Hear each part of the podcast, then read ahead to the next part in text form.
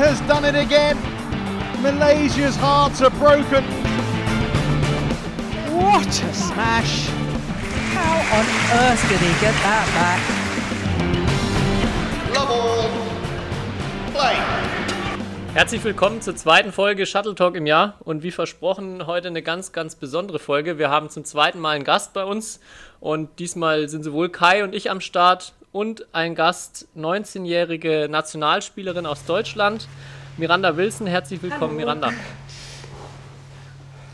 Ganz kurz vielleicht noch für unsere Zuhörer. Also Miranda ist seit insgesamt drei Jahren jetzt schon in Mülheim am Bundesstützpunkt und seit einem Jahr jetzt auch mit der Erwachsenen-Nationalmannschaft am Trainieren. Ist in der Jugend fünffache deutsche Meisterin geworden in allen Disziplinen. Hat unter anderem auch äh, Bronze bei der Team EM gewonnen, also eine absolute Topspielerin und eine der großen Nachwuchshoffnungen jetzt hier in Deutschland. Und sie ist auch vor allem bei uns in der Sendung nicht nur wegen ihren Badminton-Skills, sondern ähm, weil sie auch neben dem Badminton-Court für viel Aufsehen sorgt und auch äh, ja, aus meiner Sicht eine sehr, sehr große Inspiration für mich und für sicher viele andere auch ist. Ähm, und zwar setzt sie sich sehr, sehr viel für Umwelt und Nachhaltigkeit ein. Und das ist, denke ich, ein ganz, ganz spannendes äh, Thema, vor allem in Kombination mit dem Leistungssport. Also zwei verschiedene Themen, die wir jetzt mit ihr ähm, heute angehen wollen, besprechen wollen. Und ich bin sehr, sehr gespannt, was sie so zu erzählen hat. Also ja, ich bin äh, sehr, sehr optimistisch, dass das eine richtig coole Folge wird mit Miranda Wilson. Gleich mal zum Anfang würde ich gerne äh, als Frage stellen, du hast im vergangenen Jahr einen TEDx-Talk äh, gehalten. Ja. Wer TEDx-Talks kennt, das sind so 15 Minuten. Ich glaube, 15 Minuten hat man immer Äh, Zeit, ja, oder? unterschiedlich. Es gibt so TEDx und TED Talks, aber es ist alles so ein ähnliches Format. Ja. Okay, genau. Und da konntest du eben genau 15 Minuten waren es dann im Endeffekt zum Thema Nachhaltigkeit aus deiner Sicht berichten, eben auch mit dem Hintergrund, dass du Leistungssportlerin bist.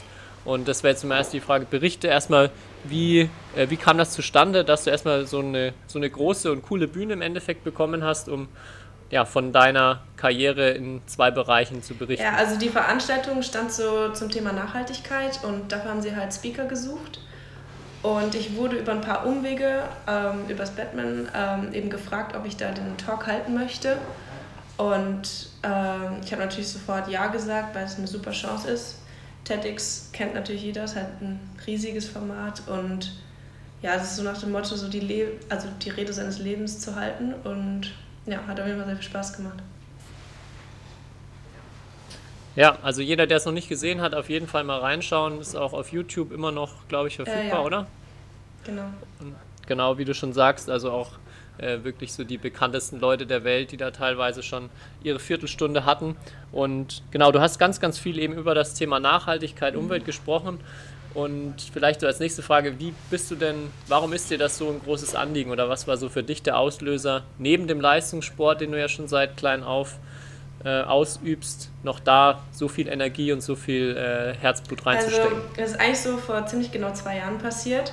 Und zwar habe ich mir halt äh, so Neujahrsvorsätze ausgedacht. Und ich, also ich war in Australien gerade bei meinen Großeltern und habe halt überlegt, irgendwie, was, was will ich eigentlich besser machen oder was könnte sich irgendwie verändern. Und dann hatte ich irgendwie auf einmal diese Idee, dass ich einfach keinen Müll mehr produzieren könnte, weil Müll ein ziemlich großes Problem ist in unserer Gesellschaft. Und äh, ich hatte aber absolut gar keine Ahnung von Zero Waste oder sonst was. Und dann habe ich halt angefangen zu recherchieren online und bin auf diese Bewegung so gestoßen, Zero Waste, auf diesen Lifestyle. Und ja, der hat mich ziemlich fasziniert und ich habe mich da ganz viel reingearbeitet und ja, war sehr euphorisch und bin bis jetzt dabei geblieben.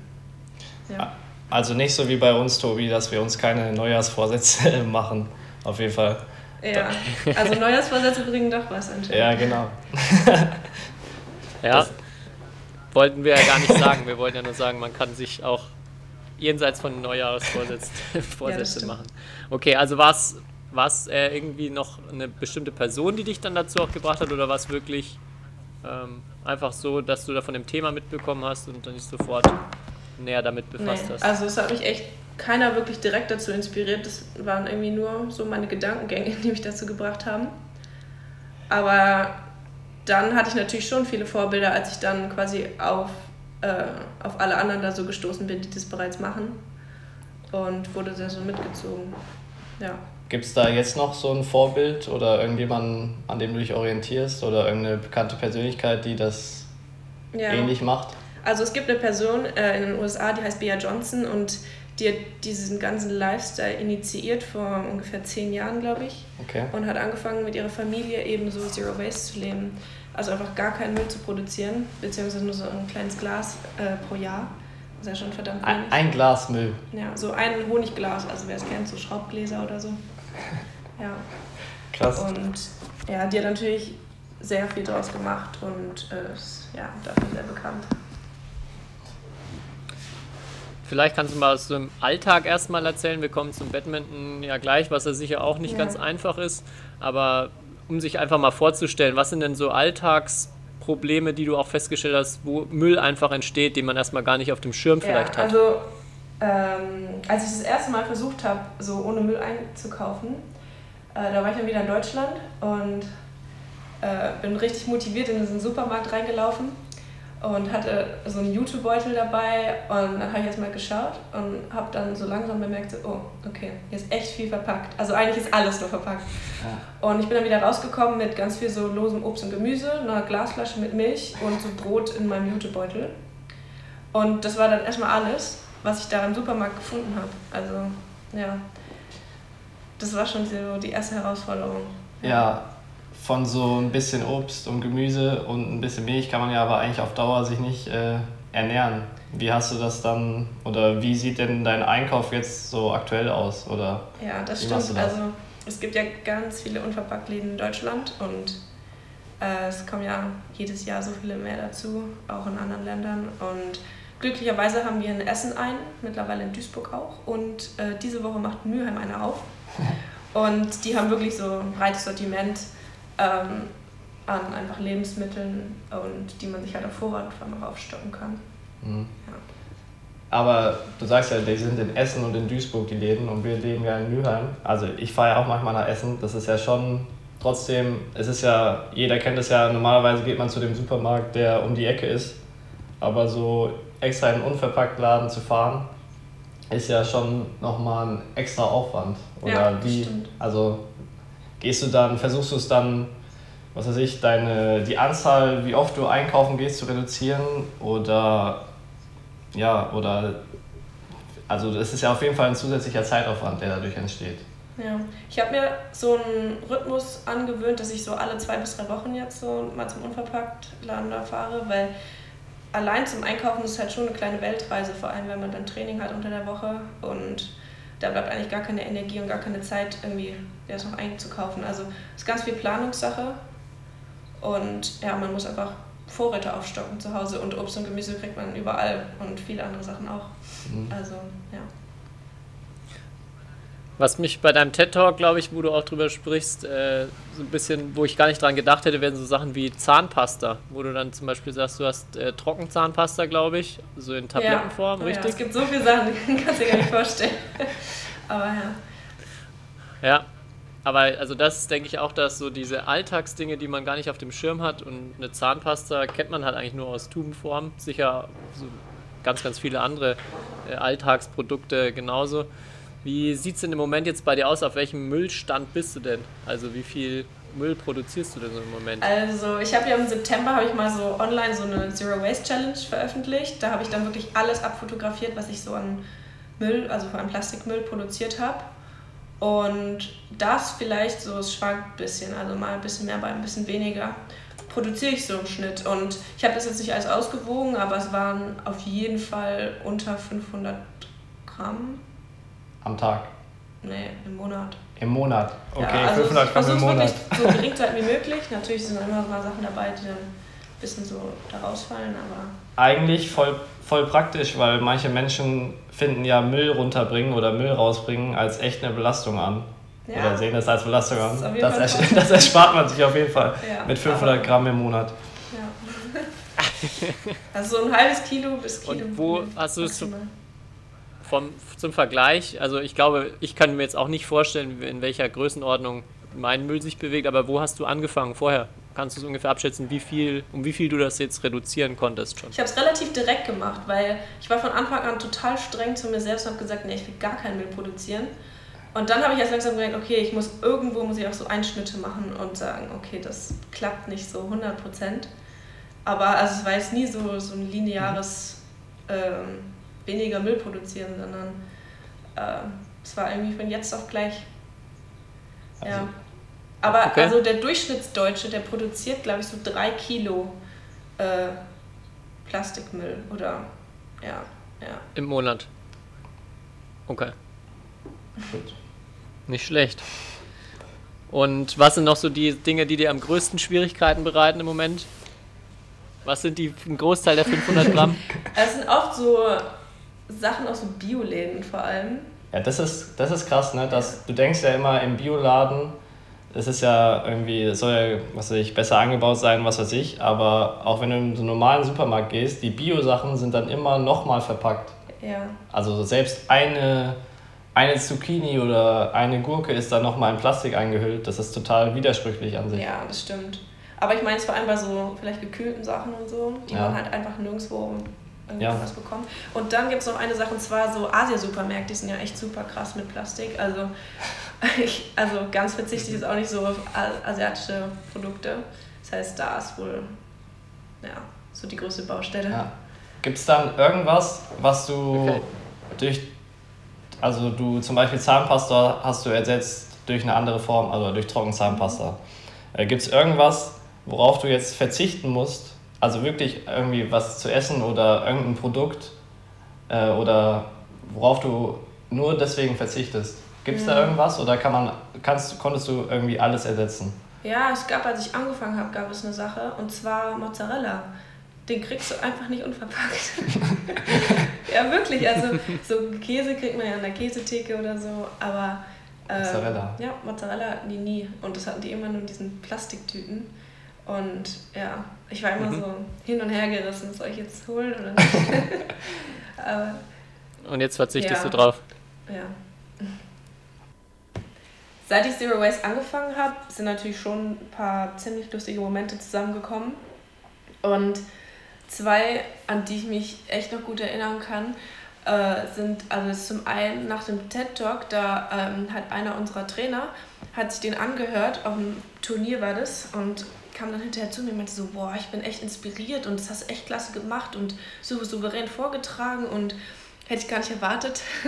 und dann ähm, dachte ich so, ja, cool, danke. Und dachte mir, ja, schön. Also, das ist auch bis zu den Trainern halt vordringt. Und ja, zehn Minuten später kommt der Trainer dann vom Einkaufen wieder rein mit so einer Plastiktüte und alles verpackt. Und dann, ich habe ihn nur so angeschaut und hat es gar nicht gemerkt. Also, überhaupt nicht.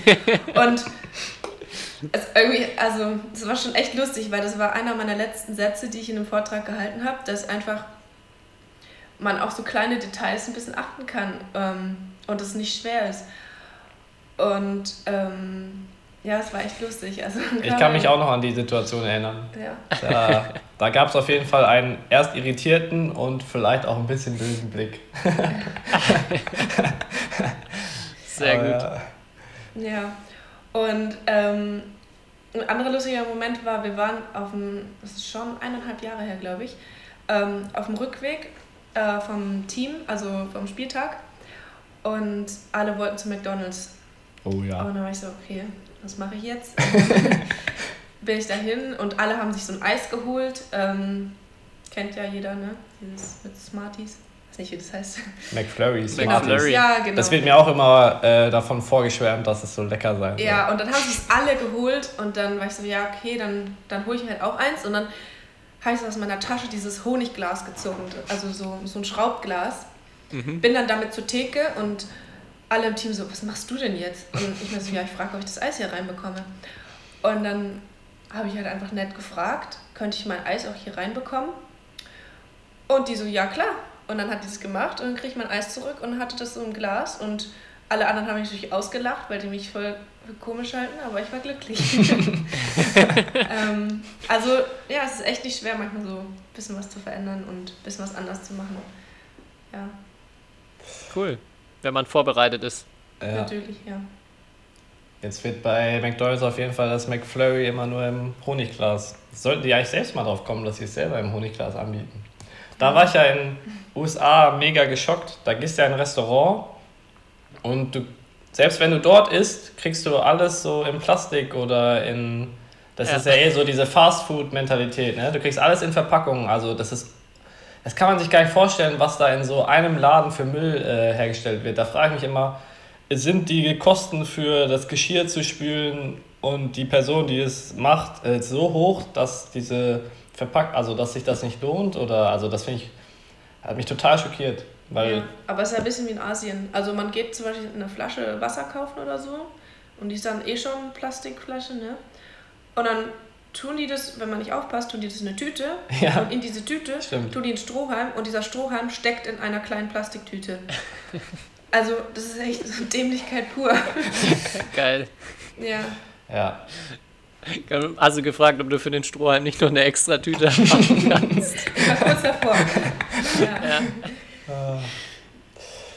Dann lass uns mal die Brücke vielleicht zum Badminton ein bisschen schlagen, ähm, weil du hast genau auch in dem TED Talk darüber gesprochen, dass es ja natürlich in so einem gewissen Konflikt zueinander steht, dass Leistungssport, vor allem dass viele rumreisen und ich denke auch so der Turnieralltag äh, viele Gelegenheiten mit sich bringt, nicht gerade sonderlich nachhaltig ähm, unterwegs zu sein.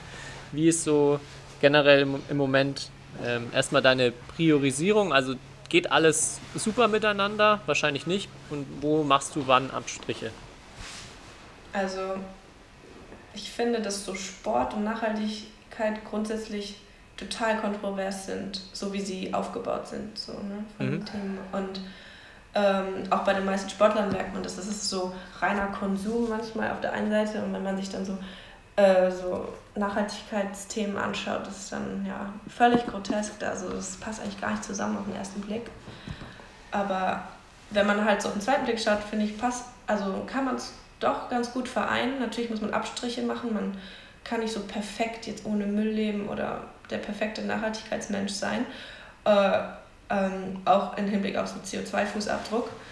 Und ja, für mich ist im Moment die Priorität Sport und ich versuche halt alles andere so gut es geht so weiterzumachen, ohne dass es mich irgendwie zusätzlich belastet. Also ähm, ja, und wenn man halt einmal so seine, seinen Rhythmus wirklich rausgefunden hat, wie was funktioniert, dann ist es auch gar nicht mehr so schwer. Also Genau, das denke ich aus meiner Sicht, wenn ich jetzt das so auch an meine Zeit zurückdenke mit zweimal Training am Tag, wo dann auch viel halt darauf ausgelegt ist, möglichst schnell an Energie zu kommen dazwischen, wenn man auch einfach oft nicht Zeit hat. Du, du meinst gerade schon, dass es schon ein Aufwand ist, natürlich mit dem Einkaufen. Ähm, kann ich mir sehr gut vorstellen, dass das da so eine Riesenschwierigkeit ist. Ja, man ist halt oft als Sportler auch auf äh, Convenience-Sachen angewiesen, die einfach schnell gehen und dann meistens eben Müll produzieren. Äh, war das dann auch am Anfang so bei dir, dass du da erstmal noch gemerkt hast, so, oh, da produziere ich ja ganz viel Müll und das macht es mir jetzt schon erstmal deutlich, deutlich schwieriger durch den Sport? Ja. ja, vor allem auf Turnieren. Also wenn man sich verpflegen muss, man geht einkaufen, dann äh, nicht jedes Land hat irgendwie so unverpackt Läden. Man hat nicht auf Turnieren so viel Zeit vor allem und da, ja, da macht man auf jeden Fall Abstriche. Kriegt natürlich auch dumme Kommentare gedrückt von anderen, ne, wenn man dann seine eigenen Vorsätze da nicht von mir nicht natürlich. hält, aber ja, so ist es. Aber das ist ja eine Sache, worüber wir uns auch schon ein paar Mal im Training so unterhalten, wenn wir mal das Thema so anreißen. Weil ich kann ja jetzt ein Beispiel nur von mir sagen. Letztes, letztes Jahr war das, ähm, hatten wir ein Bundesligaspiel sonntags in Freistadt, also in der Nähe von Nürnberg. Und das sind sechs Stunden Autofahrt oder Zugfahrt, wahrscheinlich noch länger, nach Mülheim. Und ich habe beim nächsten Morgen eine Klausur geschrieben ähm, in Essen, also hier zu Hause. Das heißt, ähm, ja, wir haben um 15 Uhr angefangen zu spielen, wir waren so gegen 18 Uhr fertig. Das heißt, wäre ich dann noch sechs Stunden mit dem Zug oder mit dem Auto nach Hause gefahren, dann wäre ich erst um ja, 12 oder 1 mit Pausen angekommen. Und das wollte ich halt da irgendwie vermeiden und habe mich deswegen dazu entschlossen, halt zurückzufliegen. Ähm, weil das natürlich für mich viel angenehmer war, um dann am nächsten Morgen auch die Klausur zu schreiben. Aber das ist, das ist zum Beispiel, finde ich, so ein, für mich jetzt ein perfektes Beispiel für, wie man in so Zwickmühlen ist. Weil ich hätte natürlich auch mit dem Zug oder ja, am besten mit dem Zug natürlich, aus Umweltgründen, ähm, fahren können. Aber ja, darunter hätte A, meine Regeneration wahrscheinlich gelitten, weil ich später ins Bett gegangen wäre. Und B, ähm, hätte wahrscheinlich die Klausur am nächsten Tag dann darunter auch gelitten. Weil, ja, und so diese, so in so Zwickmühlen befindest du dich wahrscheinlich auch öfters. Also kann ich mir vorstellen. Du, wirst, du wärst wahrscheinlich trotzdem im Zug gefahren, so wie ich dich kenne. Aber ja. Ja, aber das stimmt absolut. Ähm, ich glaube, man muss es immer so betrachten, wenn es keine zumutbare Alternative gibt, jetzt aus meiner Sicht, die weniger CO2 verursacht, dann, ja, dann muss man sich eben fürs Fliegen entscheiden. Also man kann jetzt schlecht nach, wo warst Ja. du jetzt? Äh, in Amerika kannst du ja schlecht ohne Ja, genau. Fliegen hinkommen. Ja, klar. Ja. Ähm, ja, also ja, so ganz nahe Ziele will ich jetzt nicht anfliegen, aber Ich glaube, du hattest, äh, war das Urlaub, wo du mit dem Zug nach Portugal, Ja, genau. Portugal gefahren Genau. bist? Wie lange warst du da unterwegs? War eine lange Reise. Also es äh, war reine Zugzeit, waren 24 Stunden. Mhm. Und wir hatten nur neun Tage insgesamt. Also wir waren von den neun, zehn Tagen waren wir allein schon vier Tage immer nur unterwegs. Ähm, war ein bisschen stressig. Ich glaube, es hätten nicht alle Leute so genossen. Aber es war eine interessante Erfahrung, weil man kriegt so ein anderes Gefühl für Distanz. Wenn man sonst, in, ja, wenn man sonst in Ja. ein Flugzeug steigt, steigt man ein und dann kommt man an. Und wenn man diese ganze Strecke aber mit dem Zug fährt, dann merkt man erstmal, wie, wie lang das überhaupt ist. Und ich meine, Portugal ist ja echt nicht weit entfernt mit dem Flugzeug. Ja, das stimmt. Ja. Und bei Und- Turnierreisen hast du jetzt auch schon öfter ähm, dann jetzt die Bahn genommen, obwohl du vielleicht früher geflogen bist? Oder waren bisher. Ähm, meistens nur so in den umliegenden Ländern, also so Belgien, Holland. Ähm, aber die meisten Turniere sind halt echt nicht so gut so anfahrbar mit dem Zug oder halt, also ohne Flugzeug. Deswegen, ja, ist eigentlich ziemlich traurig, dass wir dann so viel fliegen. Aber da gibt es ja ein paar auch Möglichkeiten, das irgendwie zu kompensieren. Ja. Oder beziehungsweise du hast mir das ja damals, als ich, ähm, als ich dir das erzählt habe, dass ich da zu, zum Bundesligaspiel fliege, ähm, hast du mir auf jeden Fall gesagt, Kai, du musst unbedingt dann deinen Flug ausgleichen. Ähm, erklär, aufgetrennt. genau. Erklär mal so ein bisschen, oder machst du das immer und erklär erst mal, was, was das genau ist. Ja, also ich mache das für jeden Flug äh, tatsächlich, weil ich finde, dass äh, wenn ich schon dann so viel Tonnen CO2 dann in- in die Luft haue durchs Fliegen, dann ähm, kann ich auch einfach jetzt in der Gegenwart einfach was dafür tun und es versuchen auszugleichen. Und da gibt es ja sehr, sehr viele ähm, Organisationen, ähm, an die man dann quasi das entsprechende Geld für die Flugstrecke spenden kann. Und die setzen das dann sinnvoll ein. Genau, Ja. also es funktioniert so, man, man gibt dann seine Flugstrecke ein, dann berechnet das ungefähr, wie viel Tonnen CO2 das, äh, oder man dadurch produziert hat und dann errechnet sich daraus ein Betrag, den man dann an eine, ja, an eine Organisation spenden kann. Ähm, ist auf jeden Fall natürlich dann, oder ist natürlich besser, als wenn man es nicht macht, aber irgendwie das Fliegen an sich bleibt ja trotzdem Ja, das stimmt. bestehen. Aber dieses Kompensieren, das finde ich so einfach so das Mindeste, was man tun kann oder Ja. tun sollte, Ja. ähm, wenn man eh so viel fliegt. Ja. Ich In hab, welcher Größenordnung bewegt sich das mhm. dann so? also ähm, man sagt, dass so ein verträglicher Durchschnitt von so 2,3 Tonnen äh, an CO2 für jeden Menschen geeignet sind. Äh, so ein Flug nach Los Angeles ist, glaube ich, 5 Tonnen. ich Ja. habe nachgeschaut. Einfach Ja, oder Hin- und Rückflug? Äh, Hin- und Rückflug, ja. Aber das ist einfach schon das Doppelte und da ist ja noch nicht mal so Autofahren oder alles andere so mit eingerechnet. Ey, Ja. deswegen, da machen wir einfach jetzt, wir haben ja das letzte Mal gefragt, wie viele Kilometer ich geflogen bin und ab beim nä- nächste Woche fragen wir dann, wie viel Tonnen CO2 ich Ja, letztes das. Jahr pro, produziert habe. Ja, Oh Gott, die Zahl will ich lieber nicht wissen. Ich habe es versucht auszurechnen. Du hast versucht auszurechnen? Ja. Und? Was kam Ja, raus? du musst raten. Also weißt du, äh, der, also wenn, die verträgliche Menge ist 2,3 Tonnen oh, da war ich ja, pro Person. warte, wenn ein Flug nach, pff, war ich wahrscheinlich locker über 30 Tonnen. Ja, ist gut geraten. So 30 bis 40 Tonnen. Also man kann es ja nicht ganz genau sagen, weil so kurze Flüge Das heißt, fallen ja anders ins Gewicht als Langstreckenflüge. Das würde ja bedeuten, für meinen Lebensstil müssten 15 andere gar kein CO2 äh, produzieren. Ja, oder du dürfen. kompensierst einfach an die 1000 Euro. Oder ich kompensiere 1000 Euro. ich wollte Genau. gerade sagen, du zahlst die Kompensation und das Gute ist, danach kannst du dir keine weiteren Flugreisen mehr leisten. Dann hätte sich das Problem Dann ist die gelöst. Olympia-Quali im Aus. Oh Mann. Ja, Ja, gut. Okay, warte. Wenn ich. ja. Gut, dann hast du noch äh, eine Frage, Kai, sonst würde ich jetzt ähm, natürlich, wir sind Badminton-Podcast, dann auch noch mehr über die Badminton-Seite sprechen bei Miranda. Wir hatten es ja am Anfang schon gesagt, sie ist mehrfache deutsche Meisterin der Jugend geworden, jetzt gerade bei den Erwachsenen. Ähm, ja, Ähm, auf dem Sprung in die, oder ist schon in der Nationalmannschaft und jetzt eben seit einem Jahr bei den ähm, erwachsenen Damen mit dabei. Erzähl doch mal kurz so von deinem äh, ja jetzt Start oder diesen Übergang von den von der Jugend zu den Erwachsenen. Also, wenn man aus der Jugend kommt, dann ähm, weiß man natürlich, es ist nicht leicht, äh, im Erwachsenenbereich Fuß zu fassen. Ähm, viele schaffen es nicht, viele fallen einfach früh weg und äh, ja, aber man geht da, also ich bin tatsächlich motiviert reingegangen und ich bin bis jetzt auch noch sehr motiviert und ich bin froh, dass ich so dran geblieben bin, weil gerade jetzt sieht man ja, wie viele Leute irgendwie dann irgendwie die Motivation verlieren oder aufhören oder irgendwie einfach nicht mehr so ihr Ziel vor Augen sehen. Aber ja, also ich bin sehr, sehr gut dabei und sehr motiviert.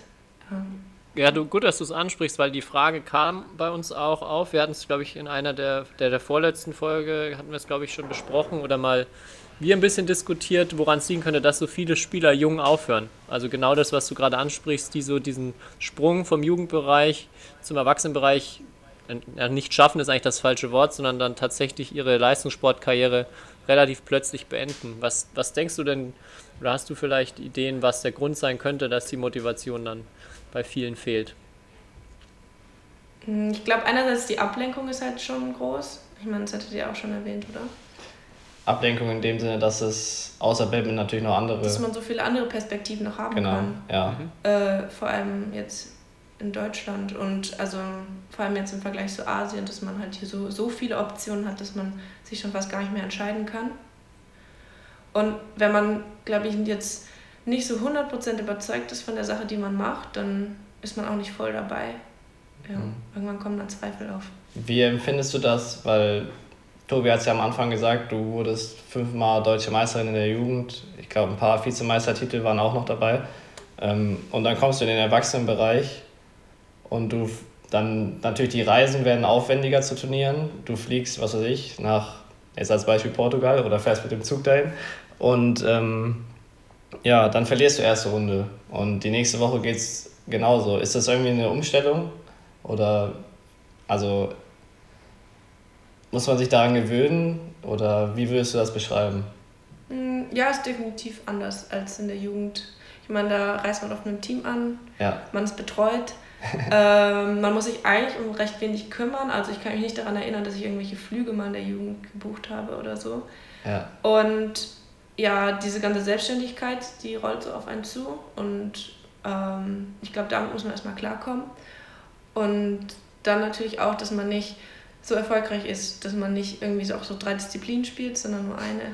Und äh, wenn man dann nur ein Spiel hat und das verliert, dann ist das Turnier vorbei. Also es ist schon, schon nicht leicht, da irgendwie Fuß zu fassen und reinzufinden. mhm. Wie sehen so deine Ziele jetzt aus? Also hast du, du hast dir sicher Ziele gesetzt, vor allem langfristig, aber jetzt so bis dahin, auch in den nächsten Jahren, was sind so dein, deine Vorsätze, die du dir Badminton technisch gesetzt hast? Ähm, ich möchte jetzt erstmal wieder richtig fit werden, weil ich die letzten Wochen ähm, ein bisschen verletzt war und dann natürlich wieder mich international reinarbeiten und langfristig ist mein Ziel, also, also mittelfristig äh, unter die besten, also Top 100 an der Weltrangliste. Wo stehst du im Moment? Auf 160, Okay. ja. Und ähm, ja, mein Ziel ist auch 224 Olympia. Okay. Und deutsche In- Meisterschaft im nächsten Monat, wo du ja sicher auch mit dabei bist. Ja, bin ich gespannt. Ich werde alles geben. Ähm, aber also ergebnistechnisch ähm, muss ich erstmal schauen. Weil ich war jetzt wirklich lange raus und ja, für mich ist wichtig, dass ich bei dem Turnier fit bin und gut spiele. Mhm. Alles andere kommt von alleine. Noch eine Frage zum Thema jetzt Stützpunkt in Mülheim. Bis vor kurzem waren da ja die ganzen äh, Damen in Mülheim und die Herren in Saarbrücken und jetzt vor zwei, nee, drei Jahren ist jetzt glaube ich schon, äh, wurde ja gewechselt, dass alle Einzelspieler und Einzelspielerinnen in Mülheim sind und Doppelmix in Saarbrücken. Wie ist es so aus deiner Sicht? Ähm, würdest du lieber nur an einem freien Frauenstützpunkt trainieren oder äh, wie ist das so mit den Jungs? Habt ihr da auch überhaupt Schnittstellen im Training und ist das für dich eher von Vorteil oder eher nicht so? Pass auf, was du sagst. Ja. Ne? Also ich finde es insgesamt total sinnvoll, dass man Einzel und Doppel ja zusammenlegt, also jeweils zusammenlegt. Und ähm, da wir eine große Gruppe sind und nicht zwei getrennte, ähm, trainieren wir auch äh, immer zusammen, haben die gleichen Trainingszeiten und ähm, trainieren als geschlossene Gruppe zusammen. Und für die Damen ist es definitiv eine Bereicherung, weil äh, die Herren immer noch ein anderes Tempo vorlegen und ähm, ja, wir sind ja nicht so viele Damen am Stützpunkt. Das heißt, ähm, es ist gut, dass wir halt Trainingspartner haben und ich glaube, dass es ist nicht immer eine, also vom, vom Level ist es nicht immer so ähm, jetzt bereichernd, sag ich mal, wie für uns Damen, für die Herren. Aber irgendwo ist es auch wichtig, dass, dass die das dann so weitergeben und also, äh, dass die sich dann die Zeit nehmen und sagen, ja, okay, ja, ich spiele dir auch zu. Und Ja. ähm, So eine Kultur entsteht Genau. auch. Geben Ja. und nehmen, so ein bisschen. Ja. Denke ich auch, dass das was Positives ist. Genau, ich du, weiß jeden nicht, wie es aus Herrensicht genau genau Kai kann es ja aus Herrensicht jetzt beschreiben, der ja bis davor noch in Saarbrücken war. Ja, ähm, klar, wie Miranda sagt, ich denke, es hat einen sehr, sehr großen Effekt für äh, Damen-Einzel, beziehungsweise für die, ja, für die Damen, weil sie natürlich mit uns trainieren. Ähm, das kann ich auf jeden Fall bestätigen und das, Ja. glaube ich, würde jeder so sehen, der das tägliche Training bei uns sieht. Ähm, ja, und für uns Herren, ähm, ich persönlich mag es zum Beispiel, wenn ich mal gegen Yvonne Lee äh, Einzel ohne Smash spiele oder so. Also da kann man jetzt auch nicht sagen, dass das irgendwie verschwendete Zeit für uns wäre. Klar ähm, können wir oder die besten Herren jetzt nicht immer nur mit Damen trainieren, weil ich glaube, da dass die Tempounterschiede einfach zu groß sind. Aber so, dass man das ein bisschen mischt, macht vor allem für Damen Einzel Sinn und ich glaube, die Verluste im Herren-Einzel sind sehr, sehr gering. Okay. Deswegen. Und ja, so ist immer ein bisschen mehr soziale Interaktion. Äh, ist, ist auf jeden Fall was anderes als ein reiner Männerstützpunkt. Das kann man auf jeden Fall sagen. Also da, ähm, da hat sich auf jeden Fall irgendwie was verändert. Ich weiß nicht. Oder, aber Wobei die Männer schienen glücklicher untereinander. Ja, dann macht man halt äh, als Aktion neben dem Feld jetzt nicht, geht jetzt nicht unbedingt Paintball spielen, sondern macht irgendwas anderes. Vielleicht. Das hat sich geändert. Okay. Aber sonst, äh, sonst, glaube ich, gibt es da wenige, die ein Problem damit haben. Dann, Kai, hast du was oder so? Ich? Du? Ähm, Nochmal äh, kurz zurück. Du hast ja schon angesprochen, dass du jetzt nicht das Gefühl hast, dass dir Motivation fehlt, sondern du bist, es ist äh, ja, spannend für dich weiterhin. Du hast weiterhin Freude, Spaß beim Badminton. Und wenn du jetzt zurückblickst, war es schon immer so oder hast du irgendwann mal einen Moment oder auch im Badminton jetzt vielleicht einen Trainer gehabt, der dich so auf diesen Kurs gebracht hat? Also, dass du wirklich gesagt hast, hey, ich möchte das unbedingt machen und auch bis in den Erwachsenenbereich durchziehen. Also, ich möchte Badminton-Profi werden. Ich hatte meine gesamte Jugend lang immer einen Begleiter, so der mich auch immer motiviert hat, wenn ich mal irgendwie ein Loch hatte oder irgendwie nicht gesehen habe, wo es jetzt lang geht. Und äh, das war mein Papa, der mich auch trainiert hat, bis ich eben nach Mülheim gewechselt bin. Und der ist auch nach wie vor immer noch so mein stetiger Begleiter, der auch immer für mich da ist. Und ich glaube, das ist auch total wichtig, dass jeder, jeder Sportler so vielleicht eine Be- Bezugsperson hat, ähm, die einfach für einen da ist. Weil ganz alleine, äh, wenn man jetzt zum Beispiel jetzt in der Trainingsgruppe ist und man ist einfach vollkommen auf sich gestellt, dann ist es, glaube ich, schon echt schwierig. Tauscht ihr euch dann noch regelmäßig aus über dein Spiel? Also ist es immer noch so, Ja, dass, Viel. ja, dass er auch deine Spiele schaut? Wahrscheinlich Ja, tut er jeden Fall. sowieso. Ja. Ähm, Also über die Distanz sind wir trotzdem so ein Team geblieben. Und ja. Aber du hast mal gesagt, dein, Fa dein Vater wäre auch teilweise ein bisschen anders so als du. Beziehungsweise, oder ihr, ihr seid euch in gewissen Bereichen unterschiedlich. Gab es Ja. da nicht mal irgendwelche Reibe oder gab es bestimmt irgendwelche Reibereien mal? Ich meine, wer streitet auch. sich nicht mal so. Also Genau. ich glaube, Auseinandersetzungen sind ganz wichtig, um voranzukommen. Ja. Aber alles in allem hat die Beziehung überlebt. Ja. Ich weiß nicht. Ich kann mir, also das ist ja immer so Vater, also so Familienmitglieder, also dass der ein Elternteil ähm, Trainer ist oder so, gibt's ja, kommt ja öfters mal vor.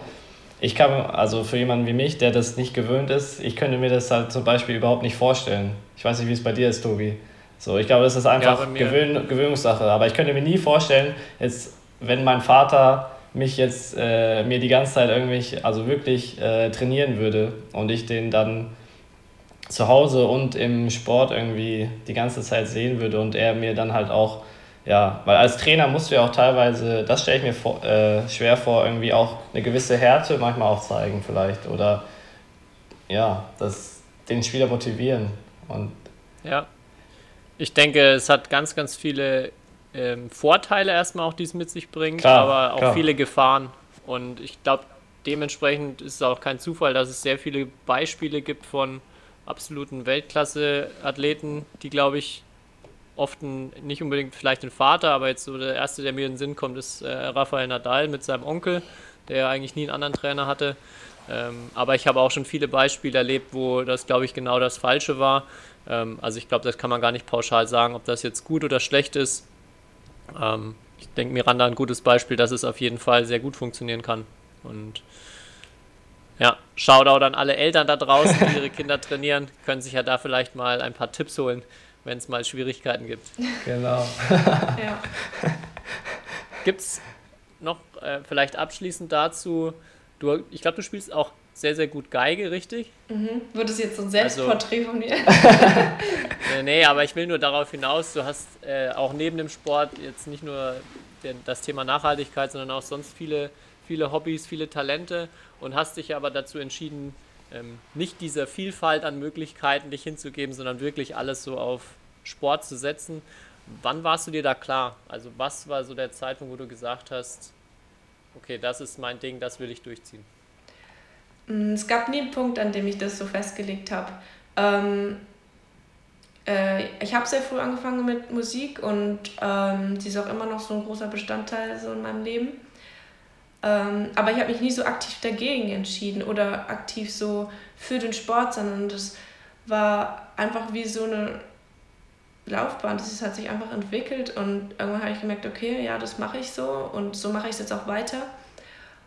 Und ja, manchmal denkt man so, hm, ja, irgendwie würde ich schon gern auch Musik studieren und die Laufbahn einschlagen, aber man kann eben nicht alles machen. Und ähm, ja, in der Jugend hat immer ein Trainer mal gesagt, es war Rainer Diel, der meinte immer so, ja, wenn man ein Ziel hat, dann, also jedes Ziel hat äh, einen gewissen Preis und diesen Preis muss, man eben so erbringen, wenn man sein Ziel erreichen möchte.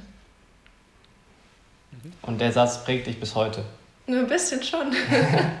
Ja, ist ja, ist ja eine super Sache eigentlich. Und ja, es ist ja, oder ich bin immer fasziniert teilweise, wenn ich höre, dass du, wenn du ein freies Wochenende hast, dann noch irgendwie ähm, einen Musikauftritt hast oder so. ja, Konzerte.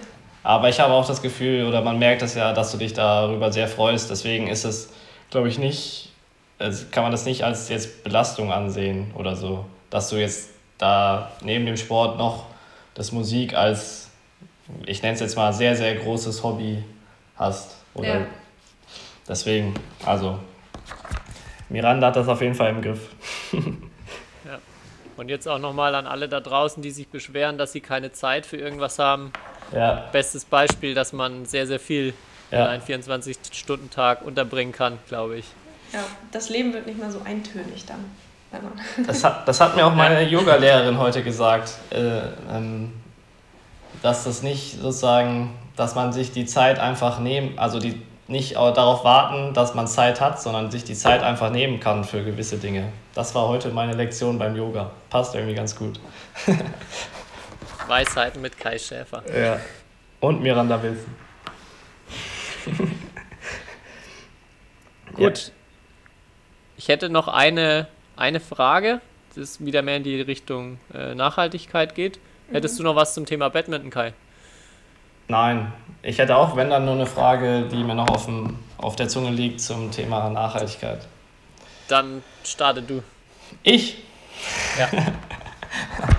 Okay, ja, du hast es vorhin schon mal so ein bisschen an, angedeutet, ähm, so die Reaktion oder du hast schon mal, oder was weiß ich, wenn du dann mal Plastik gekauft hast, äh, gab's, hast du irgendwie einen Spruch kassiert oder ja, allgemein, wenn du dann darauf achtest, Plastik zu reduzieren und mit Menschen unterwegs bist, vor allem mit Sportlern, ähm, vielleicht kannst du da noch ein bisschen beschreiben, wie so die Reaktion generell oder wie so das Feedback generell aussieht und auch ob es so, klar, du machst das für dich, aber ist es irgendwie auch dein Ziel, andere von dem zu überzeugen, beziehungsweise, ja, weil klar, du alleine hast natürlich irgendwie einen Anteil, aber wenn sich 99,9% der Weltbevölkerung anders verhalten, bringt das ja nichts. Also wie gehst du das Thema an? Also erstens die Reaktion, ähm, ob es da irgendwie auch mal ja, was Besonderes gab und wie du das andere Thema dann angehst.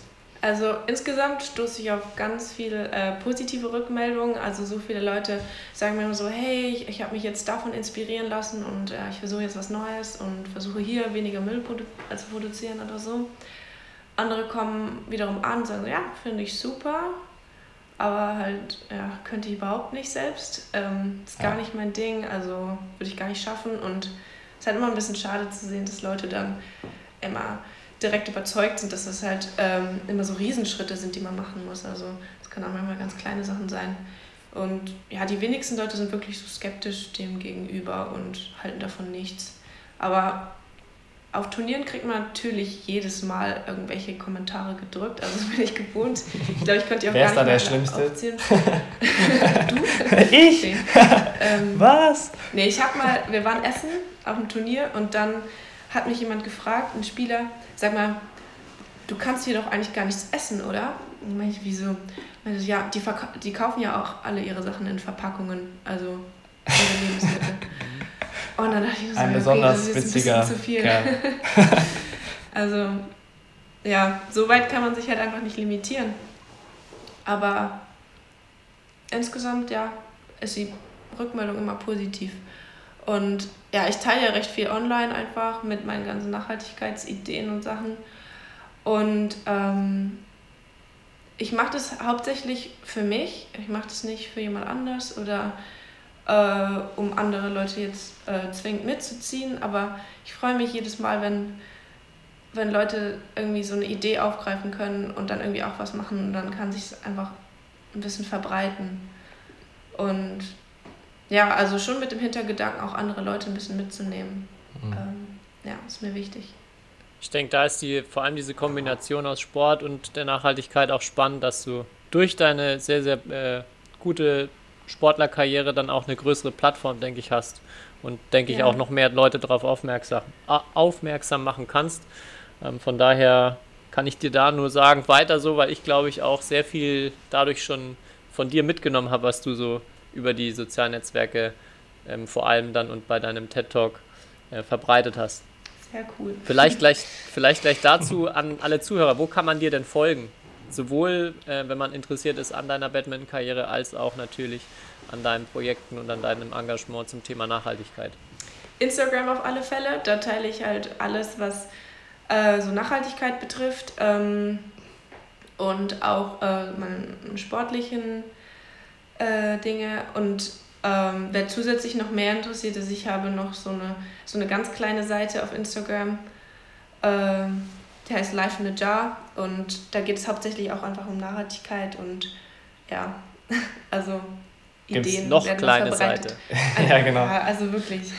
Ja, was gibt's da? Da gibt es Rezepte, Ja. ihr zeigt, wie ihr was, auf, auf dem Balkon Sachen anbaut, so Sachen. Ja, oder einfach so, so Sachen zum Selbstmachen, auch so, Genau. äh, was so Müllvermeidung und so angeht. Das Also- passt jetzt noch perfekt zu der letzten Frage, die ich habe. Und zwar würde ich gerne von dir drei Tipps bekommen. Du sagst ja, es sind oft kleine Schritte, man muss nicht gleich sofort alles umstellen, sondern was sind aus deiner Sicht oder aus deiner Erfahrung drei Tipps, mit der ich oder der jeder 0815 äh, Bürger von uns, der normal sehr, sehr viel Müll verbraucht, schon mal das einschränken kann, ohne sich dabei ja, ein Bein ausreißen zu müssen oder auf zu viel zu verzichten zu müssen? Äh, Nummer eins für mich ist äh, eine Trinkflasche immer mitnehmen. Also hast du eine Trinkflasche zum Beispiel, die du irgendwie auffüllst? Ja. Okay, das ist schon mal Aber ganz keine- gut. Weil, Keine Glasflasche. ja, aber ich glaube, es ist einfach ganz wichtig, dass man jetzt nicht die ganze Zeit irgendwelche Plastikflaschen kauft. Und dazu auch so Einwegbecher. Die finde ich echt so die Hölle. Also die werden produziert, dafür wird so viel Wasser und so viel ähm, Rohstoffe werden dafür gebraucht, dass die dann im Schnitt 5 bis 15 Minuten gebraucht wird und dann landet sie im Müll und kann auch nicht mal oft re richtig recycelt werden. Und da gibt es so viele gute Alternativen. Also entweder man trinkt einfach seinen Kaffee dann da in einer Tasse oder äh, man legt sich so einen Becher zu. Ähm, ja, also es ist so einfach. Und ich glaube, in Deutschland landen jährlich 2,8 Milliarden äh, so Einwegbecher im Müll. Und wenn jetzt jeder einfach einmal so auf den Becher verzichten würde, dann wäre das schon eine beträchtliche Summe. Also ist schon. Ja. Ja. Dann Nummer zwei. Ich würde einfach mit so einem Jutebeutel mal einkaufen gehen und so viel wie möglich unverpackt kaufen. Vielleicht auch einfach mal im Supermarkt umschauen, so, hm, was ist hier eigentlich in Plastik verpackt, was ist in Papier verpackt. Und dann kreiert man so ein Bewusstsein und man merkt, so, okay, ja, das ist immer so verpackt und äh, ja, so, so ein bisschen andere so eine Bewusstseinsebene, weil man auf einmal so auf ganz andere Dinge achtet. Ja, das kann ich, das habe ich nämlich diese Woche beim Einkaufen mal gemacht. Im normalen Supermarkt kann ich nur jedem empfehlen, mal sich vor eine Käse- und Wurst, so Theke, also da, wo die abgepackten Sachen zu stellen und erstmal zu schauen, wie viel, also dann mal bewusst zu werden, wie viel Verpackungen das sind und das ist nur ein Supermarkt. Also empfehle ich jedem als Hausaufgabe. Ja. Und Das- dann habe ich noch einen dritten Tipp. Oh. Und zwar, der bezieht sich jetzt nicht direkt so auf Lebensmittel und Einkaufen, sondern einfach wiederverwenden. Also alles, was du wegschmeißt, schaust dir einfach mal vorher kurz an. Irgendwie so kann ich das noch wiederverwenden. Ist das irgendwie eine Box? Kann ich da nicht irgendwas noch draus machen, benutzen? Oder ist jetzt einfach Papier, wo die Rückseite noch leer ist? Ähm, die kann man noch zum Notizblock zusammenschneiden. Also es sind manchmal so einfache und kreative Sachen, die man noch machen kann, bevor man Sachen einfach kopflos wegschmeißt. Und ja, das ist einfach die Idee hinter so Zero Waste, dass man ähm, seinen Müll halt entweder halt gar keinen produziert oder halt ihn reduziert, so gut es geht und dann auch wiederverwendet. Und da gibt es dann sicherlich Tipps dann auf Instagram von Auf dir, jeden Fall. wenn man dir folgt. Ja. Cool. Vielen, vielen Dank, Miranda. Ich denke, äh, drei super Tipps, die vielen Leuten ähm, ja, direkt weiterhelfen, mit denen sie vielleicht heute noch konfrontiert sind, wenn sie gerade in den Supermarkt gehen oder wenn sie im Training wieder die äh, Plastikflasche aus der Tasche holen und vielleicht dadurch dran denken. Ähm, ja, vielen Dank für dich, für deinen Sehr Besuch gerne. und vor allem auch für dein ganzes Engagement, was du sowohl bezüglich Nachhaltigkeit machst, aber natürlich auch, ähm, was du in den Badmintonsport reinsteckst und hoffentlich auch noch ganz lange weiterhin reinstecken wirst. Und ich bzw. wir wünschen dir natürlich ganz, ganz viel Glück auf deinem weiteren Weg.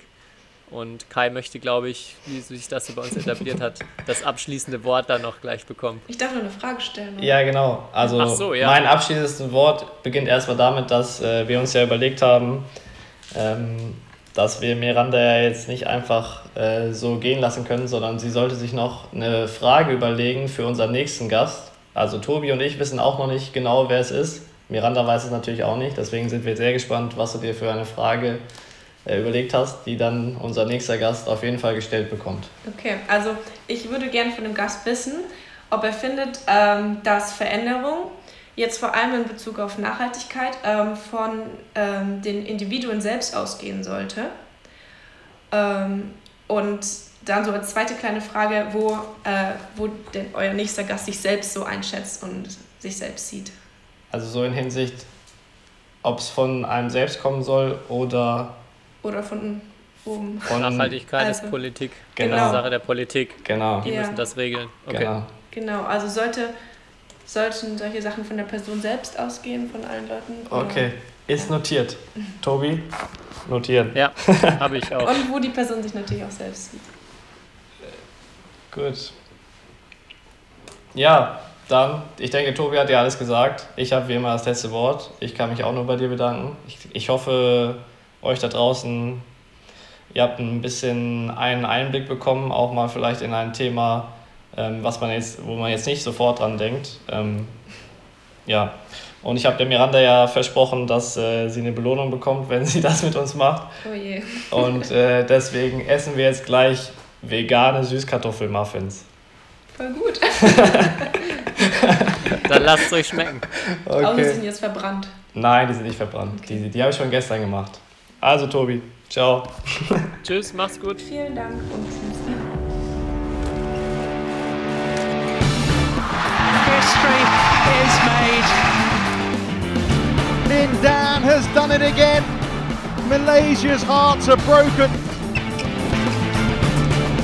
What a smash! How on earth did he get that back?